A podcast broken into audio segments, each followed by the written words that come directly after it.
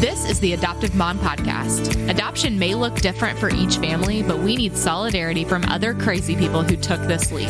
And that is what we do here. We encourage, we build up, we share the wins and losses. We lean on each other, and we get through this together. Thanks for joining us.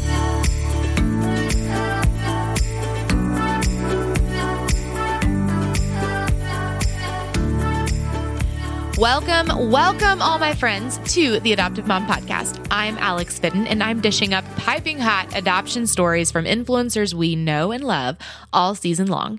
These are stories of beauty from ashes, of redemption from the crappy hard times, of the still hard sometimes times, and all the lessons learned along the way. You're here for season eight, episode 114, and I'm so thrilled you're here because today is an amazing episode. We're going to hear from Ellie Coburn, a young single adoptive mama from California, and she just has the coolest story, you guys. I am so thrilled to share it. Ellie and I have a mutual friend who connected us, and we stayed on that phone call long past our recording time, just chatting, and it was so great connecting with this mama. Before we get to our chat with Ellie, though, I want to take a minute to impress upon you what every single podcaster ever tries to shout at you all the time, which is the importance of rating and reviews. You guys, I don't even fully understand how and why, but it is such a cornerstone in the podcast world to have stellar reviews by the bucketfuls. Uh, this is what tells the powers that be to recommend your show to more mamas who need to hear it. And I am asking firmly, but nicely, that you head over to iTunes, even if that's not how you usually listen, and leave a review today. One of my favorite recent reviews was from Mackenzie Bray, who said, Love, love, love this podcast. This podcast feeds your heart, soul, and mind. I cry, laugh, and smile throughout each episode. This podcast has been such a blessing in my life. The only thing I regret is not finding it sooner. Oh my gosh, thank you so much, Mackenzie. I would just love it if you went and left an equally nice review on iTunes. All right, let's go chat with Ellie Coburn.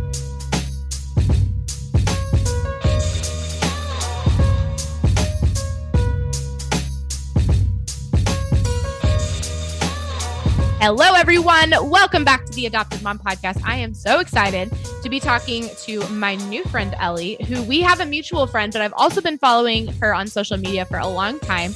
And so I'm really excited to be able to like chat with you, you know, face to face via Zoom anyway. So, yeah, welcome to the show, Ellie. How's it going? Hi, Alex. It is going so well. Uh, you and I were just talking for a second before we hopped on this call about how I am not used to being on the um, interviewee end of podcasts because I have my own podcast. And so it's funny. It's just weird knowing my own intro. I'm just like, yes, hello. it's almost a little bit like discombobulating. You're like, oh, right. Now I like, I respond now. Right. Okay. Gotcha. Right. Right. Exactly. It's a taste of my own medicine. It's how I feel. I'm also a photographer. It's how I feel when I'm on the other side of, the camera. Right. I'm like, yeah. oh, this is actually hard. I have empathy for my Yes. My husband's also a photographer and he always says that. Like he's so awkward in front of the camera, but then he gives me grief if I'm awkward in front of the camera. And I'm like, I don't want to hear it, buddy, because this is a taste of your own medicine. Right. It's so funny. I just had a client. So we did photos on Mother's Day in Joshua Tree. And then I had a client the weekend after. And during the shoot, uh, she said something to the effect of, like, this is so hard. And I said, I know. And then I realized like a minute later that she probably thought I meant like her family was hard. And I was like, just to clarify, I just ha- am having PTSD from last Sunday when I was on the other end. and I, what I mean by that is it's so hard to be in front of the camera. And so we were laughing about that. But yeah, it's the, the tables have turned. Yeah. I'm so excited here. I'm so excited to dive in. I love this concept of being able to just talk about um, something that just doesn't have a ton of spotlight. I mean, it does in our world, right? You know, where we are intersectional, the conversation, the adoption narrative is, is very much a part of our day to day life. But when we think about, you know, the general population, the adoption narrative is not always centerfold. And so it's nice to be giving um, a microphone literally to the conversation. Yes. And it's been so fun. I mean, to be able to have these conversations, um, and even this season to be able to have conversations just centered around stories. Cause I, you know, that's the biggest feedback that I get from my listeners is that they really just enjoy hearing adoption stories, which is so fun. So, and that's what we're going to do today. But before we do that, take a second and introduce us to who you are and what you do and your family. Um, it sounds like you wear a million hats. So let's hear about all of them. Yeah, absolutely. So my name is Ellie Coburn. I am born and raised San Diegan, uh, currently living in San Diego uh, with my two kiddos. I have a three and a half year old adopted son, Oliver, and a two and a half year old adopted daughter, Hazel. Um, and I only say that for the sake of you know this conversation because they are very much just my daughter and my son. Um, and then I have been fostering since October of 2017 and um yeah so i'm sure we're going to get into all of that but we've had 14 kiddos come and go through through our doors since 2017 so things have been crazy. But when i'm not fostering and when i'm not being a mom i am a photographer by trade as i mentioned. Um, i've been a photographer for seven years so it's been a crazy ride. I i predominantly specialize in um, families and weddings and then also um, children's portraiture. And so that has been really, really great. And it's also been, it's lent a huge hand in me being able to have a flexible schedule to be able to foster and to be able to you know step into this work at the age that i did i started when i was 21 and then also um, alone because i'm doing this as a single mom and so i definitely owe that credit to being you know my own business owner making my own hours and photography has just been a huge passion, but also just a really great fit for my family. And then I'm currently going to school. Um, I'm studying anthropology and neuroscience at the moment. And a lot of that has come into um, fruition because of the work that I'm doing, you know, um, in the foster community, uh, because you really can't unsee a lot of of what you see. And I have it's funny because I say like a lot has happened, not just, you know, as in my work as a foster parent, but also in my life. And now I study social science um, because that's really the only way you can make heads or tails of it sometimes.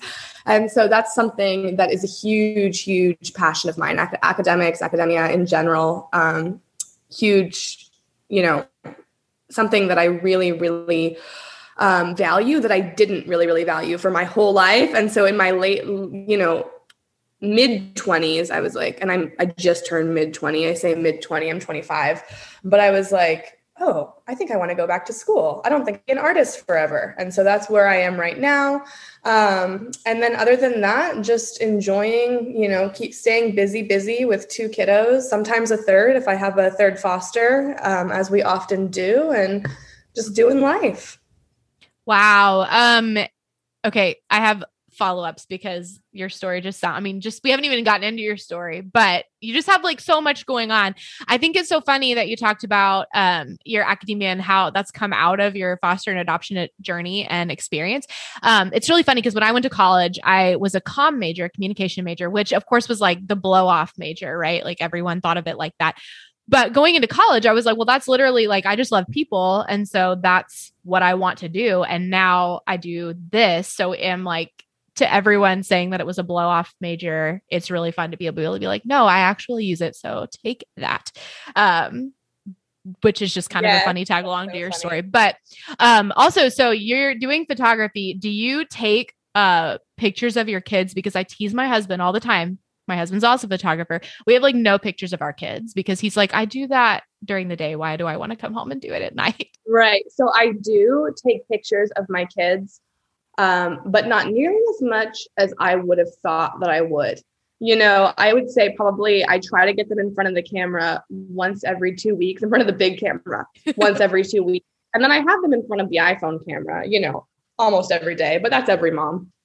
But as far as like setting up for actual real, you know, quality professional pictures, I'm lucky to do it once every two weeks when I used to think in my mind, my pre-mom mind, I was going to do it like every day or do, you know, time lapses or whatever else. And yeah, that has not come to fruition. But I do, I do try to be intentional. I would say more than most, but not more than I thought I would. Well, that's better than my husband. So, Brian, I hope you're listening.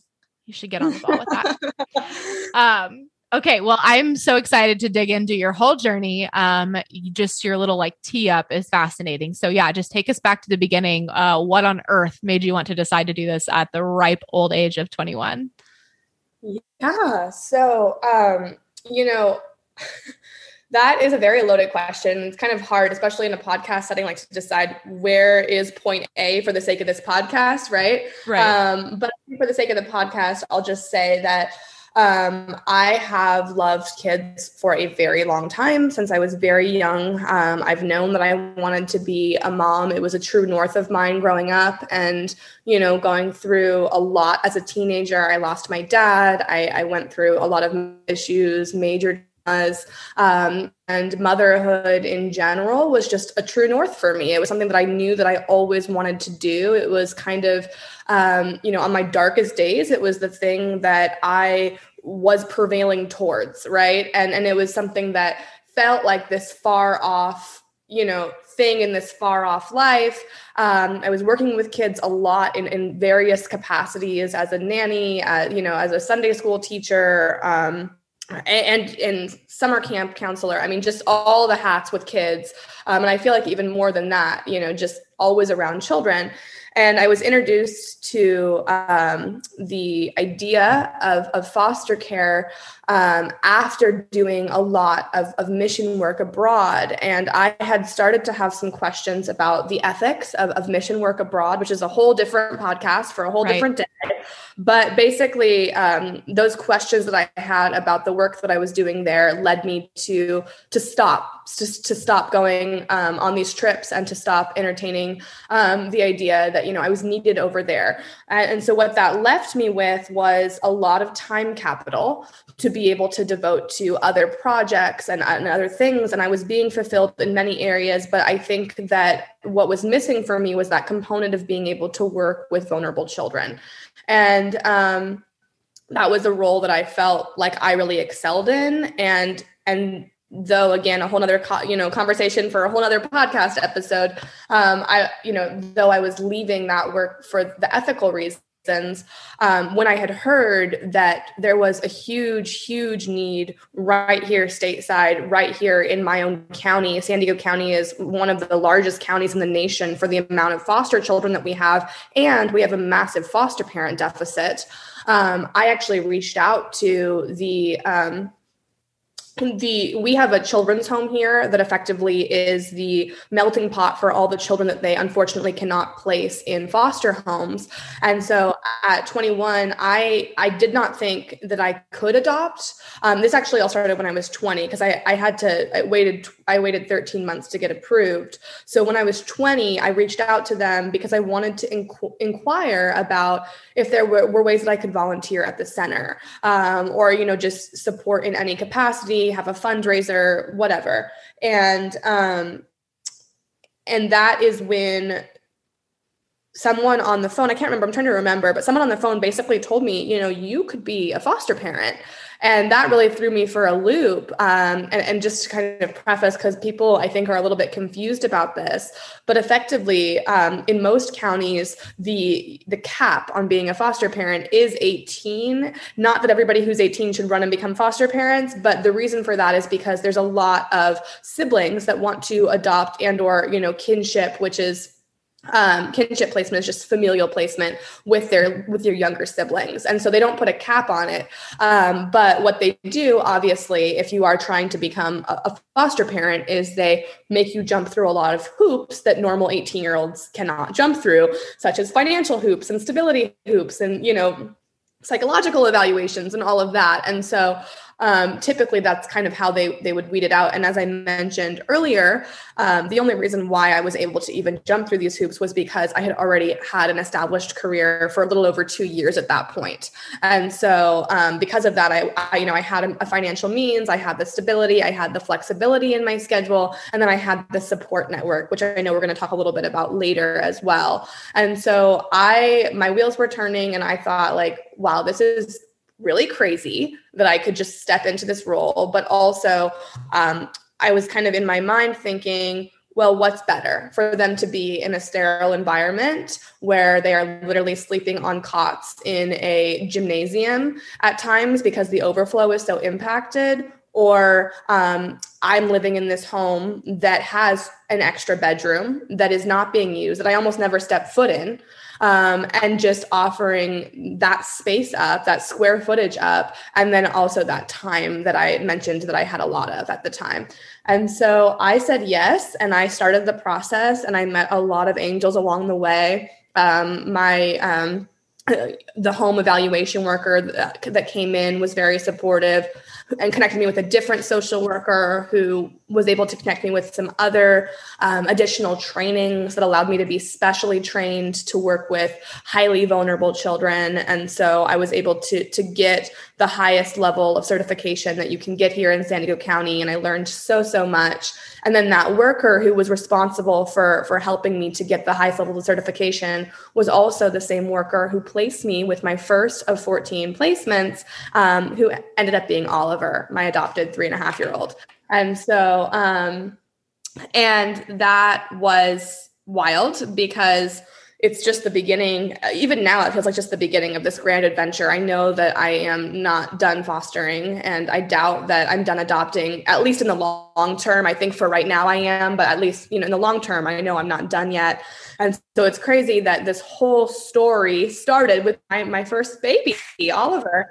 Um, and so, yeah, Oliver came home and he came home at six weeks old. He was just so, so tiny and so precious. And I was um, very much a complete newbie at everything, you know, not just at motherhood, but also at fostering. And I had so many preconceived notions about what it meant to foster and what it meant to be, you know, a good foster mom and, and all of that. And so it was all just kind of like baptism by fire, if you will. Um, really beautiful moments, some really, really traumatizing moments, to be honest.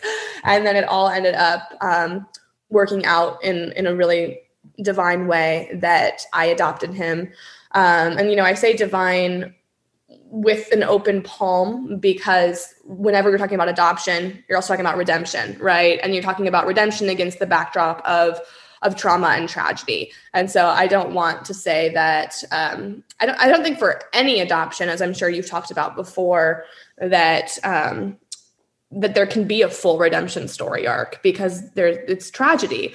But when I look at, at Oliver's story, his name is Oliver Phoenix, which means the olive tree born from the ashes. And um, olive trees represent, you know, hope and redemption and miracles. And so he quite literally is this, you know, redemption story um, born from the ashes. And I celebrate that a lot. But before Oliver was adopted um, at two and some change. I think so. He was, yeah, he's an August baby, and his adoption was in October of his second year.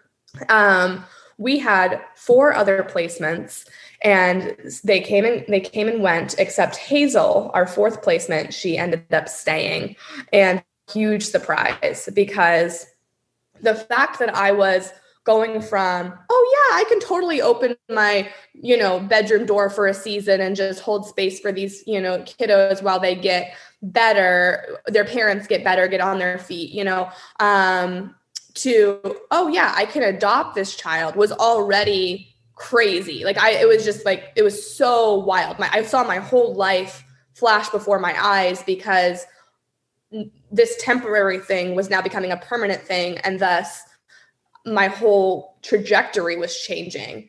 And then that was like, okay, well, whatever. You know, if I'm on Bumble or Tinder, like they'll they'll be okay with me having a baby. But two babies, you know, that was I did not see that one coming at all. And I remember um, Hazel's story was really unique to the other kiddos that I had had already come into contact with, whose you know parents, even Oliver's family, was really involved with the process in um, even helping me to become his adoptive parent, which has been great and really unique. But with Hazel's family, they were not involved in anything at all. And it was very evident very early on that she was going to need to be adopted. And so I remember her, this little tiny micro preemie, um, and me at 22 at the time, just being like, oh my goodness, in the dead of night, because I had this conviction of, I think I'm supposed to be her mom. And I think this is supposed to be forever, which was so wild. And then, um, and then I, it, it, the conviction came to fruition, and I very much was supposed to be her mom. But more than that, um, as as time went on, it became very evident that Oliver was supposed to be her brother.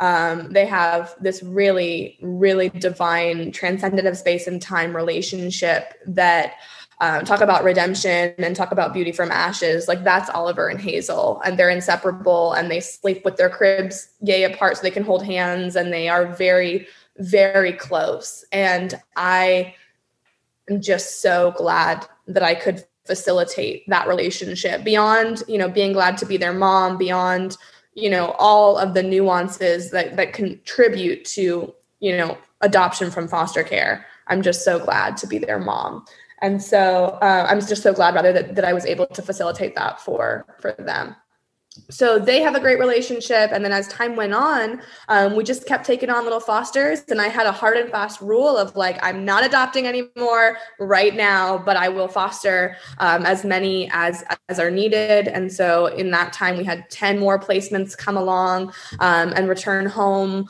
um, or to other adoptive homes in some cases. But it's been a journey. So that is kind of the the debrief. There's no short version of that story, but that is the debrief version of that story. Um wow. Like that's I mean it's like I don't even sometimes I'm caught off guard and I don't even have the words to say because the story is just so powerful and that's what I'm feeling right now. So like composing myself, that's what I'm doing right now. You can't tell. But it's a lot and it's really cool and it sounds like you have been able i mean you're you're 25 so you are i mean you're the same age as i was whenever we adopted a teenager but so i know firsthand how kind of quick you have to grow up and even though i was married by 25 and i feel like you know i felt like i had so much together um, when you start this process and you jump in and you have so much extra responsibility thrown onto you you kind of just have to figure it all out. Um, what was maybe some of the like one of the first moments where you were like oh this is like this is the real deal now. Like this is like not childhood. This is not being a kid. This is not no longer doing whatever i want. You know i always say that you kind of have you kind of get the selfishness squeezed out of you. Mm-hmm. um what were some of those moments like for you? Oh yeah. Um well too many to count truly truly, truly. but i definitely think that as I, you know, as I mentioned, I had no idea what I was doing when I said, "Oh, yeah, I have an extra bedroom. Like, I've worked with kids.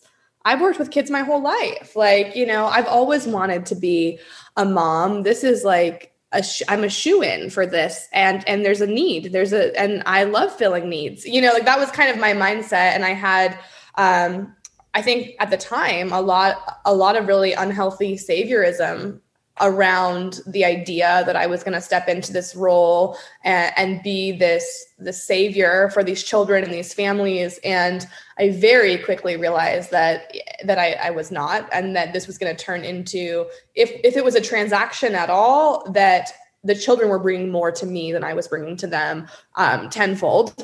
And so that was definitely a, moment, a very sobering moment. But I think that for me, um, I, I had to grow up in a lot of different ways. And I, sure, I had my business and I had, you know, financial security and I had a place to call home. But what I didn't have, and I laugh now because I actually just turned 25 a couple months ago. And um, in the neuroscience world, you know that um, around 25, women um, are, are, known to have the myelination of their frontal lobe happen, which basically means that you start to um, think about consequences. You start to think about the future. You start to have a concept that is not like invincible or a, you know, you and that is a part of the you know the, the brain's process of developing. But at 21 you do not have that. And so you do feel invincible and you do feel like come what may you can handle all of it. And there was a lot of there were a lot of moments along the way that were very sobering of okay oh man i might not be as invincible as i thought or oh man i might need to really rethink, you know, my thoughts on this. And then, two, another thing that was really, really just unexpected in the journey was realizing that it's one thing to say on paper, as every single person would, that their child comes first. But it is another thing to put that into action when there's actual feet to the fire, right? Because here's the thing every mom, every person would say, "Oh, I'd walk, you know, through fire on glass for my children." That is something that is just kind of an accepted fact about motherhood. But the reality is, and honestly, God willing, right? Nobody should have to walk through fire on glass for their kids. Motherhood ideally should be a beautiful thing and should not include a lot of fire walking or glass walking. But in the face of that, mothers typically will rise to the occasion and do exactly that, no hesitation. I think that when I started to um, come up against some adversity as Oliver's case progressed towards adoption, um, and I actually had to step into the fire, it was this moment of, of multiple moments, really, over the course of, of a very short amount of time, of realizing this is what motherhood is you know this is this is the fire this is the glass and you're gonna you're gonna do what you need to do and that's gonna look like sacrificing relationships and friendships and it's gonna look like sacrificing um, you know reputation. It's gonna look like um, choosing making every decision really around your children and their best interest and um, and yeah so that that is definitely it has been a process. Yeah. And coming out the other side, it's definitely been a learning curve, but it's also been really beautiful in a lot of ways too. Yeah. And I think that one thing that I've I've noticed just um, in echoing your that journey that you just described is that it just it it's never over. And every time we get to a place where we're like we've done it. We're at the top of the mountain. It's like nope. Um and I think that that's this this kind of beautiful refinement that it seems like you're talking about right? That you know especially using word pictures like phoenix and fire and process it it sounds holy but we notice we we know that that doesn't happen. Like you're not it doesn't it doesn't just click it doesn't snap into place. It comes through this process of refinement that can take a lifetime. Um and i think that it's just I love the way you describe it because it does sound just kind of beautiful and I think that as adoptive parents we know that it's not beautiful. It's it's beautiful, you know, deep down, but like on the surface it can look like cleaning up puke and having to say no to plans and being completely misunderstood by every one of our peers and things that are so hard in the moment right but that seems to be the theme of what you're describing is this beauty from ashes this um you know we know that adoption is never the plan right like that's not the first plan mm-hmm. but it mm-hmm. can be this redemption it can be this this backup plan it can be still beautiful and it can still be complete even if it has some band-aids along the way um i don't know did you kind of walk in knowing that or when do you think that that oh, that yeah piece started that or that that picture started coming into place for you? No, no, no, no. I had no idea. And I think that I think that that just speaks to the novice of of the whole, you know, walking and I wouldn't trade it for the world and I and I wouldn't detour other young people who are in, you know, in un, I always say unconventional and I use air quotes because I know this is a podcast.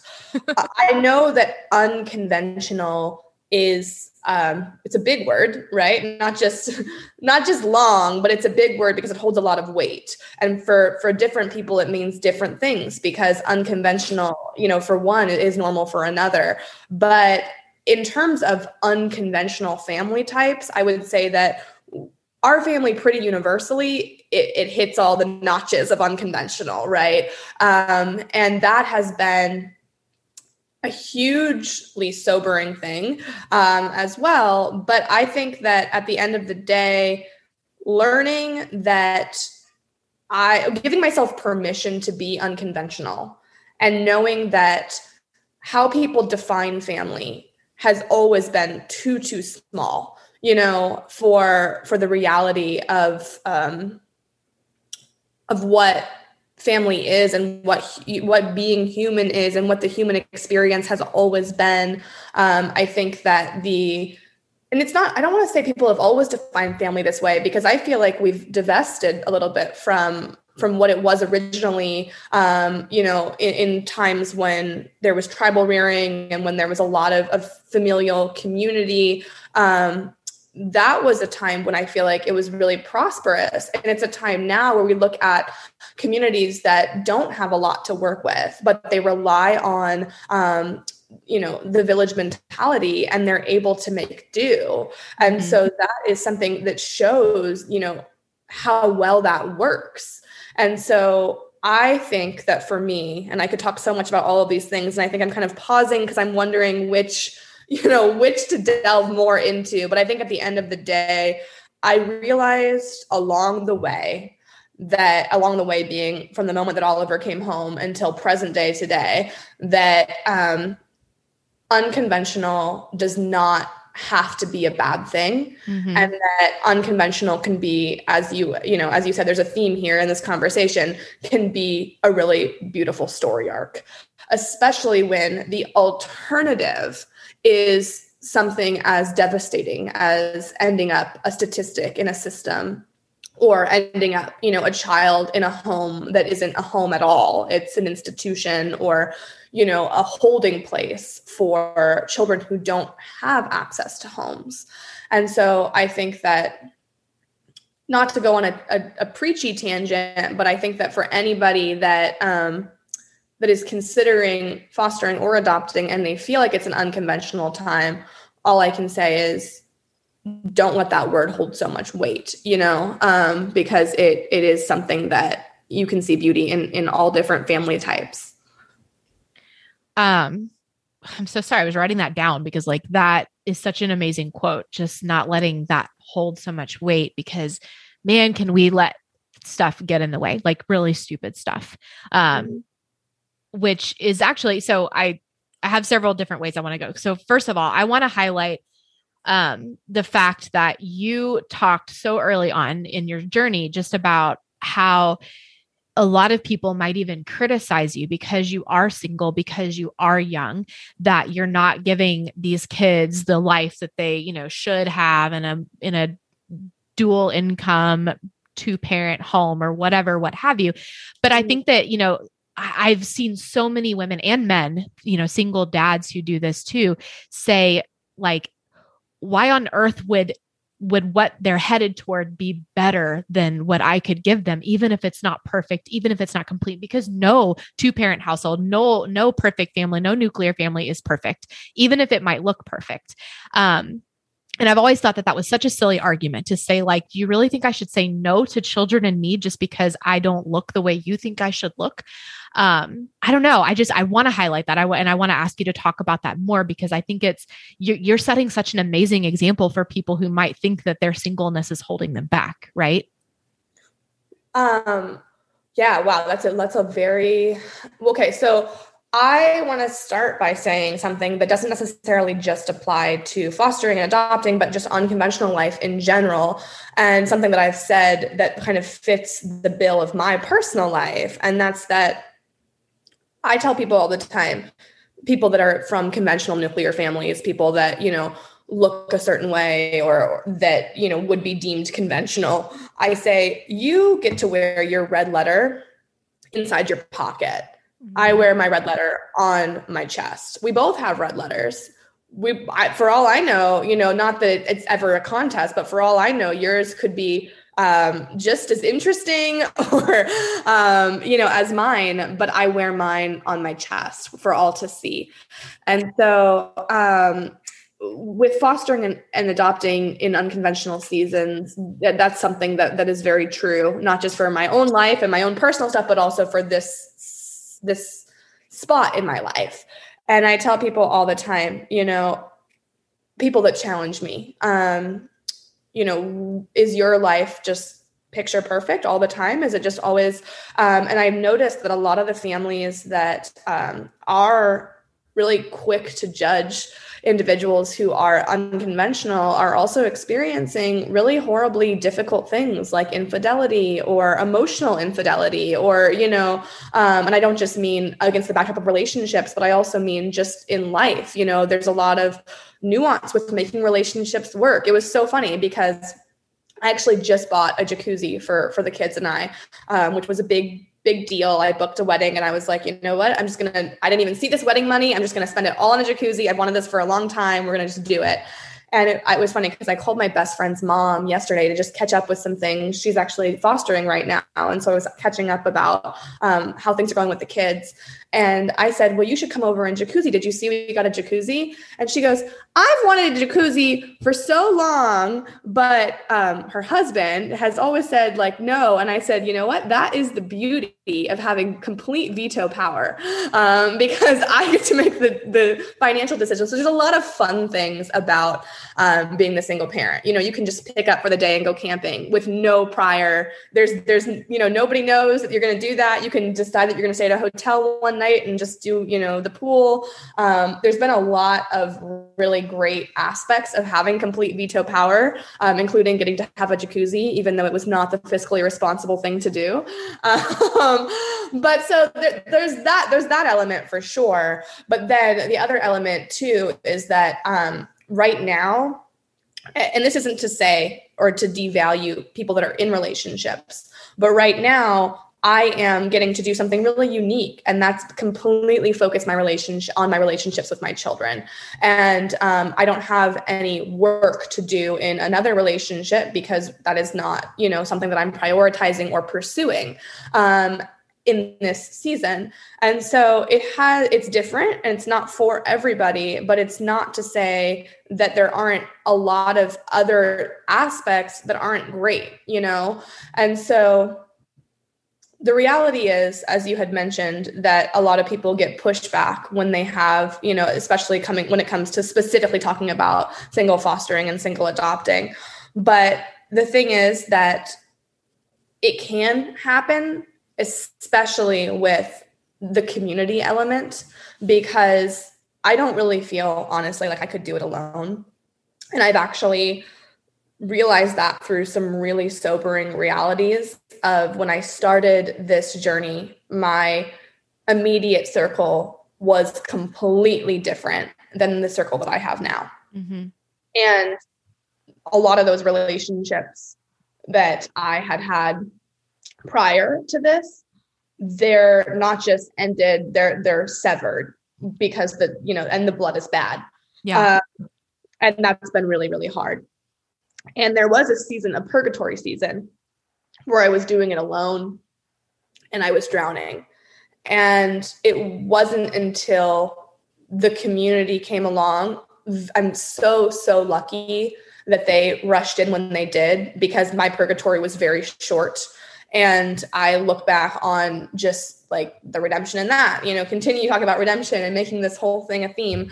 But um, my purgatory was very, very brief because the alarm sounded. I don't sound alarms often. I'm very much someone who does, you know, my thing. And I think that when I reached out to extended friends and family that were not a part of my inner circle, and admitted that I needed help and that the ship was going down, so, so, to speak, because of a lot of these interpersonal relationships not being what I needed them to be. When I realized just how hard this truly was, um, the cavalry came and they came quickly and they came bearing lots of gifts. And because of that, um, I never really feel alone.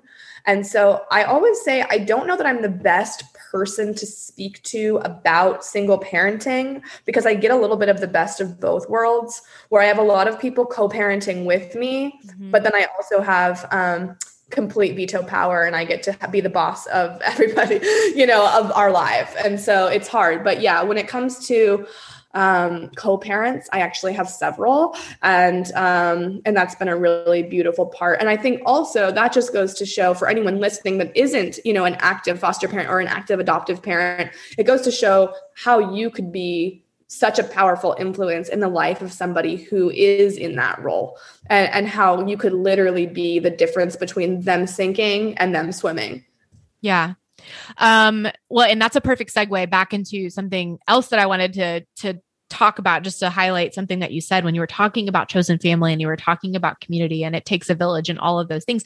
That's one thing that, you know, said at the beginning of this, I was a comm major and I love connection. That's my soapbox. Like we need each other. And I think that in a world where we're being pulled, especially not even talking about COVID, but especially with COVID, like where we're so separated from each other and we think that social media or the internet is a is an appropriate replacement for actual communication and actual connection with other human beings. Um, it it was through adoption that I realized that like no sis, that is not enough. That is not going to replace it. That's not going to do it. And it just it almost just elevated this sense of we need each other and what happened to the days where we did this together what happened to the days where we were discipling each other as women and as mothers and where we were in this community where we could lovingly call each other up and encourage each other and say you're doing a good job or or trade babysitting or whatever where that wasn't such a disconnected and fractured idea you know? And i love that you highlighted that. I love that it seems like you came to that realization through your journey as well right? Yes absolutely. I did. I, I did. And it wasn't until um, actually other women started to uh, insist on on being there in that role that i ended up just going ahead and setting aside my pride and setting aside a lot of um, i think my trauma too and deciding that i was going to let somebody help me and that i was going to let somebody be my children. And it wasn't until um, i allowed other people to be in community with me the way that um, you know you talk about community. I always talk about community as well. I really value community um, and I talk a lot about the dichotomy between community and consumption, and how in the era of social media, so much of our interrelational um, dynamic it has shifted to consuming people passively. You know we mm. look at their life we watch their life we consume their content but we don't engage. And i'm guilty of that just as much as the next person. Um, but i think what it does is it dehumanizes that individual and it creates a level a degree of removal with that individual. And so that's where you get um, people being so quick to you know, unfollow or turn on other people or whatever because there's no stake in consumption. There's no stake. It's just a passive thing. And it's so easy to judge people who you're consuming. And it's so easy to um, throw stones at people who you're consuming. But on the flip side, you have the community element.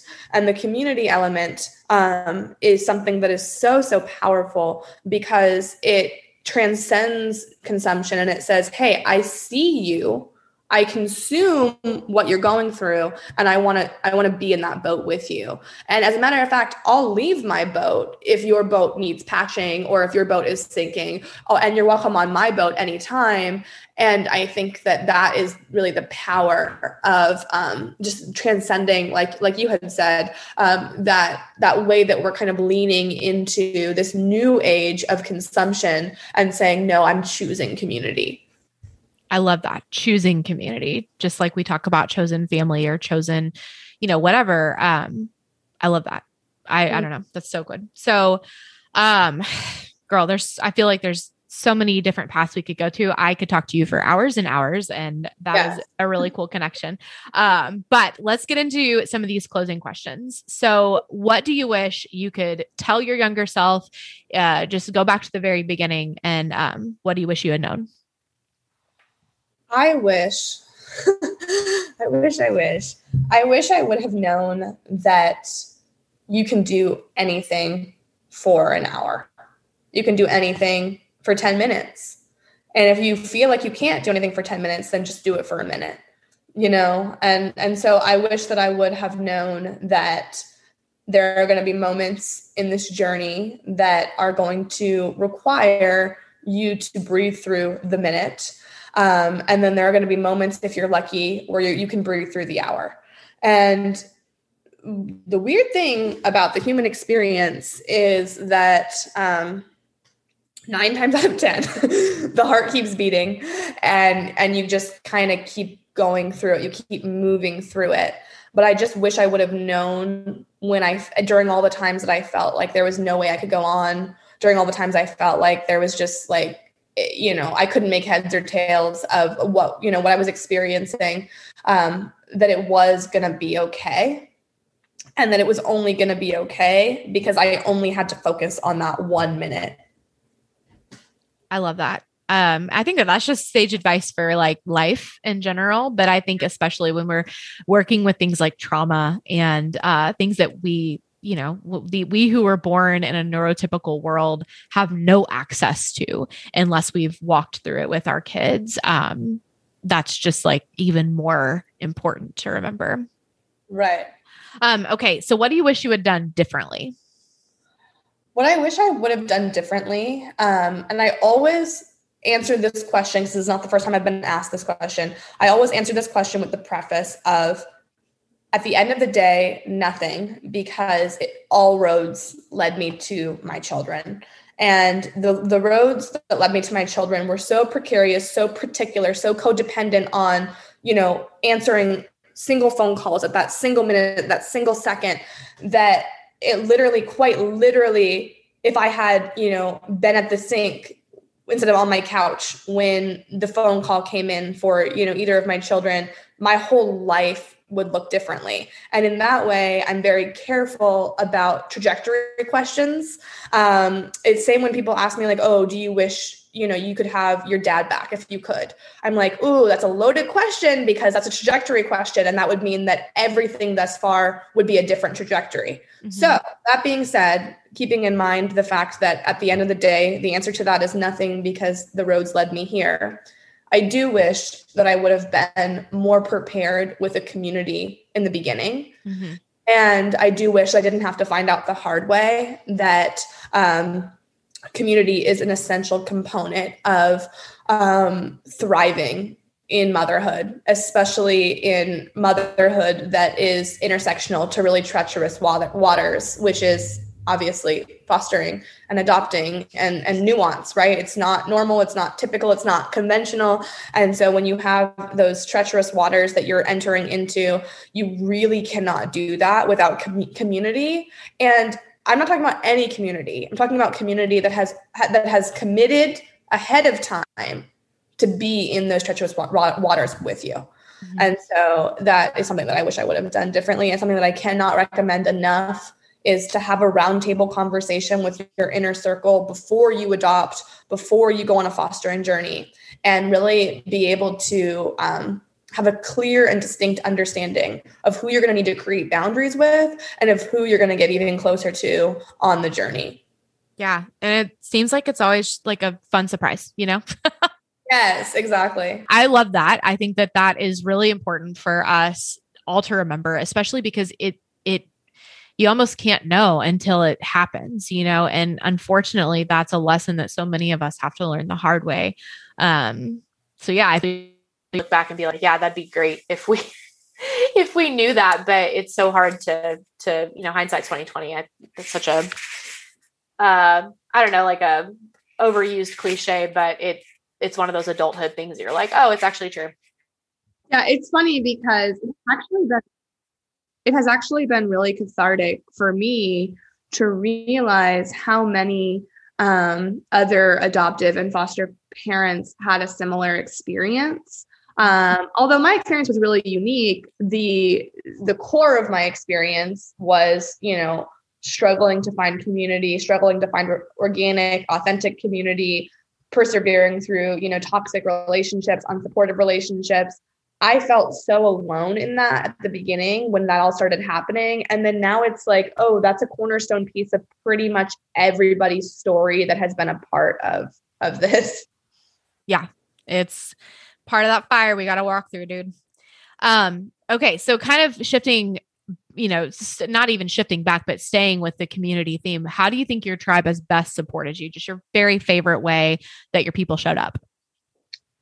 Um, well, I mean, every single day. um, I, I'll kind of stick because there's just been so much in the past I'll stick to like present day and how people are, you know, in my life are actively supporting me even like today. Like my best friend she takes my son to soccer every single week and that is their thing that they do together. And it's not about her doing that for this six week soccer thing. It's she is committing to doing that with him. He's three and a half until he is doing college sports. And so she is literally going to be in his life taking him to sports um, weekly for his whole life. And that's, she says, like, that's our thing. Cause I was like, oh, you know, I know you've had a busy week. I'll take him this week um, because I, you know, I don't have anything going on tonight. She's like, no, that's our thing. We have to do it. And just the fact that she wants to be so supportive of him um, is just so incredible. But she also shows up for our family in such tangible ways. I mean, if she will see a, a need in the house and she will fill it, she will literally be like, oh, you know, I saw that the kids were making a mess on the new table that you bought. Um, I just brought these and it's just like placemats. And I was like, where'd you get those? She just bought them off Amazon. Like she didn't even like consult, you know, whatever. And I love that because I would never ever buy myself placemats and I would never think to go on Amazon to buy placemats. She did that with, you know, I mean, we have an over like an extreme example because our, our friends are so supportive, but she did that with like she Marie Kondoed the whole house. Like she when we moved in, because we just moved in um last month but she just went through all of my drawers with me um, and just like organized it so that i had a baseline so that i could just put my laundry away and everything had a spot. And so those little tiny things um, i have friends that come into the house and they pick up the broom and they just start sweeping while they're talking. And it's not even it's not even like doesn't disrupt our conversation and i used to be very resistant to it and now it's just like I, I, have so much peace about it. If they don't pick up a broom and start sweeping, they pick up a dish and start putting it in the dishwasher. You know, just very tangible ways to show up,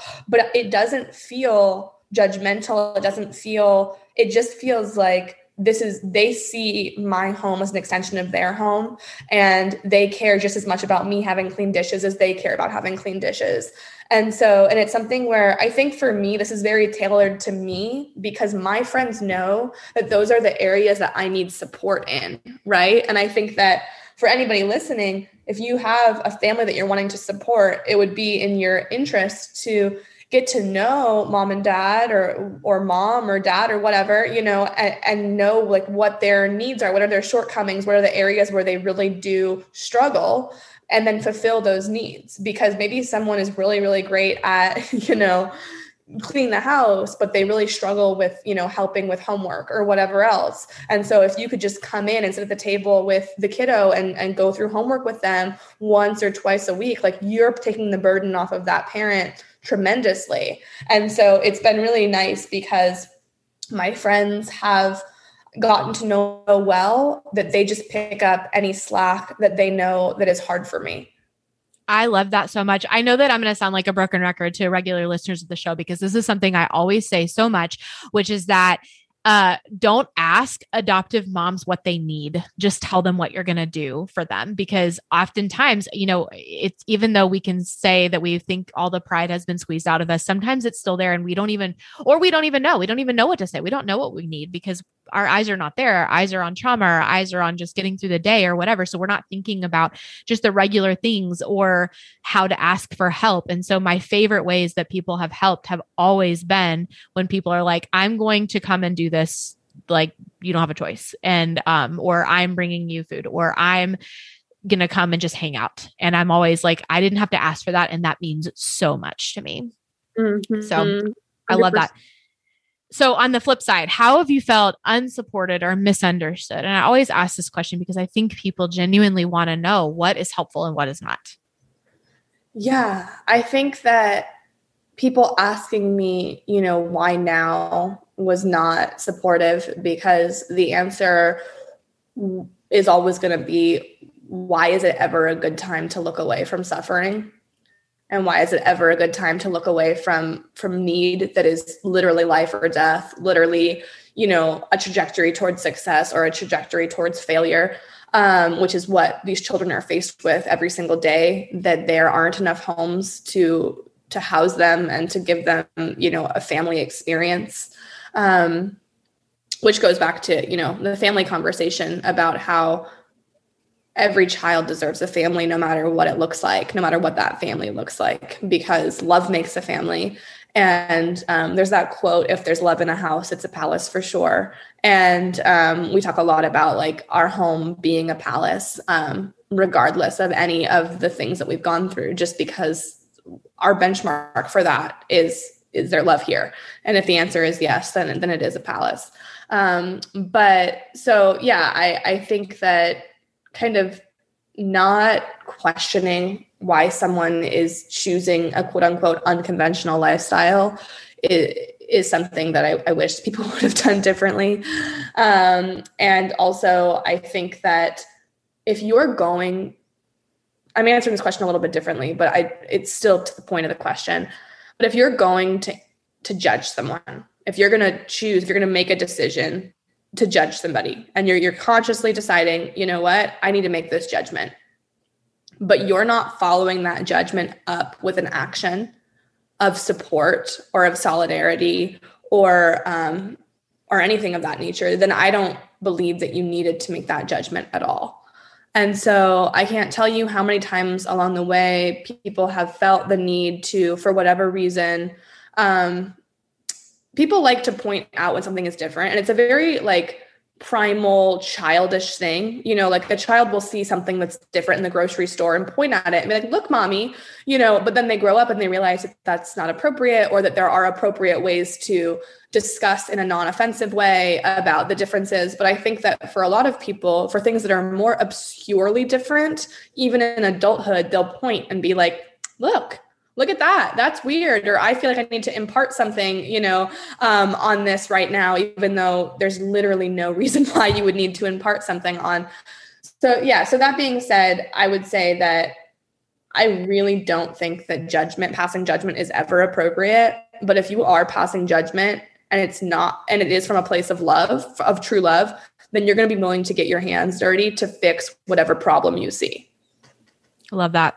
So many pull quotes from this episode, girl. You're just wealth of knowledge. all right. So, lastly, if you could just sum it all up, what's your best piece of advice or encouragement for adoptive mamas in the trenches? Yes, um, in the trenches. That's a caveat, right? Not just for adoptive moms, but for those in the trenches. Um, you know, it goes back to the whole one minute, one hour at a time thing but also I think um, just kind of coming back to center of why we're doing this and of the fact that there is no perfect parent anywhere biological adoptive foster whatever. There's no such thing as a perfect parent.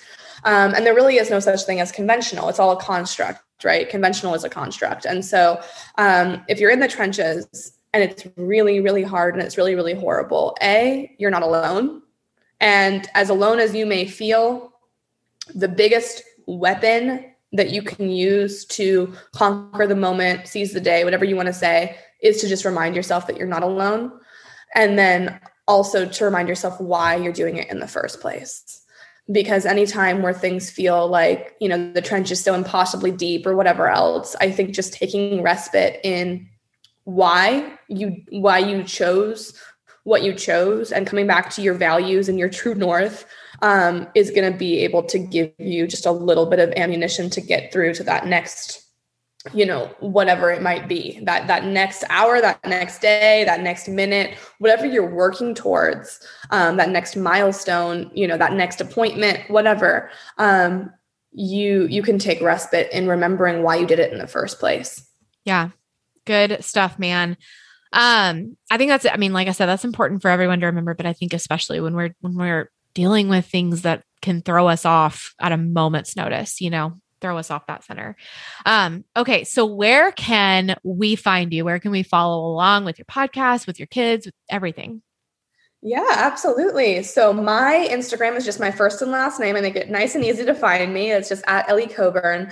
And then I do have the Nobody's Damsel podcast, but we actually are just finishing up our first season. I think I have one more episode to debut. I've not been nearly as organized as the Adoptive Mom podcast. Um, we're going to take a little hiatus and we're going to get into season two, hopefully in the next six months. Um, but that's the Nobody's Damsel podcast. And the nice thing is, is that that's right in my bio on Instagram. So if you find me on Instagram, you can find me on my podcast as well. I love that. And of course, I will have all of that linked in the show notes. Um, all right, you guys, Ellie and I are about to go have a fun conversation over on Patreon. If you are not a part of that community, what are you waiting for? It's super easy to sign up. Go to the adoptivemompodcast.com slash Patreon and hear Ellie answer five questions that she does not know about at all. I have not prepped her for these as per usual. Um, but until then, thank you so much, Ellie. Like this was so fun. I, again, I feel like I could talk to you for hours. I'm so excited to continue continue following you and so excited to be able to hand this interview to everyone listening right now. Yeah, absolutely. Thank you so much, Alex. This was super fun. Thanks, guys. Thank you so much for listening to the Adoptive Mom Podcast. I hope you found encouragement here. I need you to know that you are enough and you're doing a great job. We are all in this together, and I am over here cheering you on. Don't forget to check out show notes for this episode and other resources at theadoptivemompodcast.com. Thanks for joining us.